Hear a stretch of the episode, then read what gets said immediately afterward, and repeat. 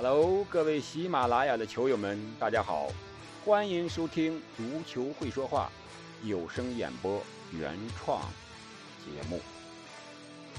欧洲杯正在进行，今天凌晨还有两场重量级的八分之一决赛即将上演。我们重点看一看克罗地亚和西班牙的比赛，因为法国和瑞士的比赛，相信大家和我一样。觉得法国胜瑞士是十拿九稳的，无论是从实力上还是从球迷的期待各个方面来看，这场比赛不用多说。克罗地亚和西班牙，我是这么一个推断：九十分钟双方战平，加时赛西班牙险胜。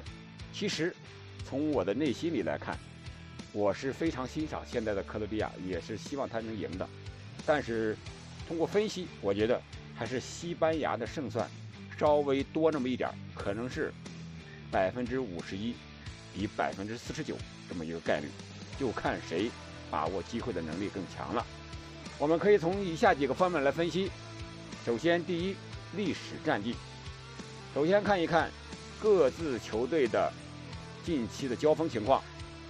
克罗地亚六月份以来两平两负一胜，西班牙三平两胜。可以说，西班牙稍微占点优势，而且从进球数上来讲，也是西班牙进球要多一点。克罗地亚每一场比赛就是一个球，要么不进，要么一个进一个以上的，就是欧洲杯比赛的最后一轮这场比赛，这是进了三个球。然后再看一看双方之间直接交锋的这么一个历史战绩。西班牙可能占点优势，啊，两胜一负，啊，但是最近一次呢，就是上届欧洲杯，是克罗地亚反败为胜，啊，这个从历史战绩角度来看，是西班牙略占优势。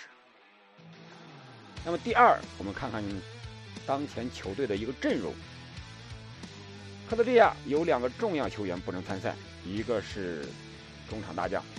佩里西奇，啊，感染新冠，很遗憾不能参赛。另外一个是后防大将洛夫伦，两黄停赛，没有办法。对本来就稍显老迈的这么一个球队阵容来讲，克罗地亚可以说是雪上加霜，有点上天戏弄人的这种感觉。但是我们反观西班牙呢？呃，锋无力的问题一直没有解决。小组赛，前锋线两次罚点球，两次罚丢，这个啊，确实也是很少见的。呃，虽然主教练恩里克没有招皇马的球员入场，可能是为了球队的管理，或者说球部球队内部矛盾的一个最小化啊，所以选择了。把皇马球员弃用，但是从实力上来看，确确实实，现在西班牙的后防需要拉莫斯，需要他的经验，需要他的凶狠。从两支球队的阵容年龄上来看，西班牙略显年轻一些，两个球队都是中场啊比较强大啊。我看这个克罗地亚。是世界级中场莫德里奇，啊，世界足球先生获得者，是皇马的核心和灵魂，是吧？呃，然后我们再看看西班牙，也有小布啊，布斯克茨，小布不小了，也是三十二了。那那边的啊，莫德里奇三十五了，他们两个能撑多久？啊，大家没有没有任何疑问啊，打九十分钟比赛乃至一二一百二十分钟比赛。高水平的发挥是没有任何疑问的，但是毕竟年龄在那儿了，有些时候可能是力不从心，就像刚刚破了记录又被送走的 C 罗是一样的。这是从球队阵容的角度来讲，可以说是双方都有些不太齐整。但是西班牙前锋两次罚丢点球，还会有第三次、第四次吗？按中国的常理来讲，再一再二没有再三再四。按罚点球的概率来讲，不可能四个点球全都罚丢了啊。所以说，如果再遇见点球的话，我觉得西班牙该进了啊。从这个方面来讲，西班牙也稍稍占优。我们再看一看第三个方面，战术打法上来分析。从战术打法上来看，首先看双方主教练的战略安排。我觉得啊，双方应该是这么安排的。克罗地亚达利奇来讲，我觉得他也能感觉到球队目前的年龄可能偏大。如果是打加时赛，会没有任何的优势。所以说，他们的战略目标是。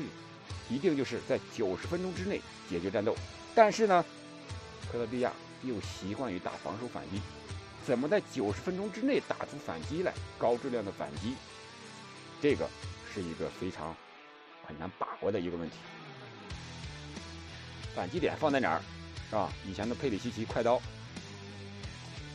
因为新冠疫情感染，呃，不能上场，现在放谁呢？雷比奇吗？嗯，也许速度快一些。个人能力强一点，但是行不行啊？这个需要我们在今天晚上啊现场去检验一下。再一个就是西班牙的现在的传控能不能有效的传控多一点？就是谁传最后一脚，一招制敌这个问题，能不能把克罗地亚的防线打穿？啊，这也是一个很大的一个疑问在里边，因为克罗地亚确实。失球很少，每场比赛，啊，近期来看，要么不失球，要么最多失一个，啊，这是从战术打法，从整体战术打法上来讲，可以说是九十分钟之内，很有可能是克罗地亚，因为他要取胜，所以说他可能在攻势上还有可能是稍占上风的，然后西班牙不会猛攻猛冲，他会稳扎稳打，力求用时间。换得胜利，尤其是后半程发力，乃至于把精力用在加时赛上发力。西班牙绝对不会让这场比赛拖到点球大战，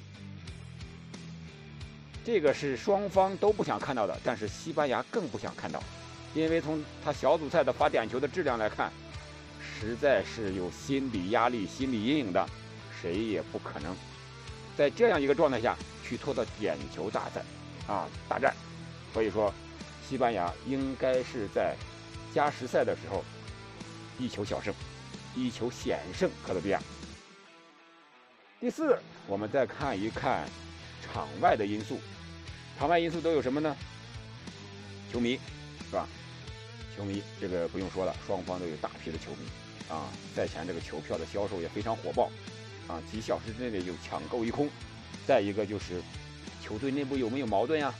目前可能还没有见诸报端的一层一些个公开的矛盾，可能是和最后一场双方都取得了相对一个理想的成绩有关，把这个都压下来了。特别是西班牙这面，安里克，哎，以不败的成绩啊，从好的方面，从积极的方面看，两两平一胜，不败的成绩进入了淘汰赛。啊，这个也。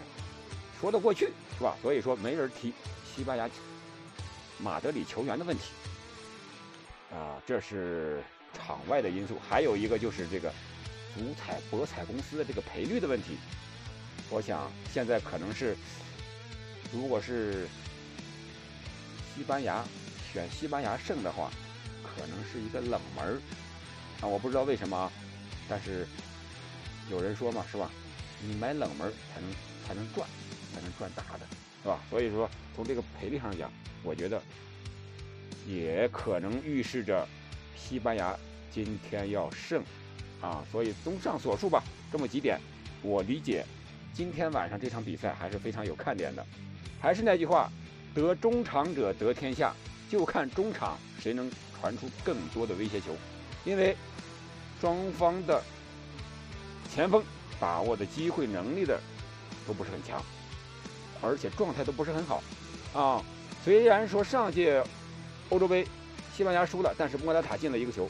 我希望通过今天这场比赛，莫拉塔又找回以前那种神勇的、灵敏的那种状态，啊，希望他能有所斩获。能帮助西班牙取胜。啊，这是我的一个预测。九十分钟双方战平，加时赛西班牙险胜。现在离比赛还有七八个小时，让我们拭目以待。今天的分析就到这里，谢谢大家，再见，我们下期再见。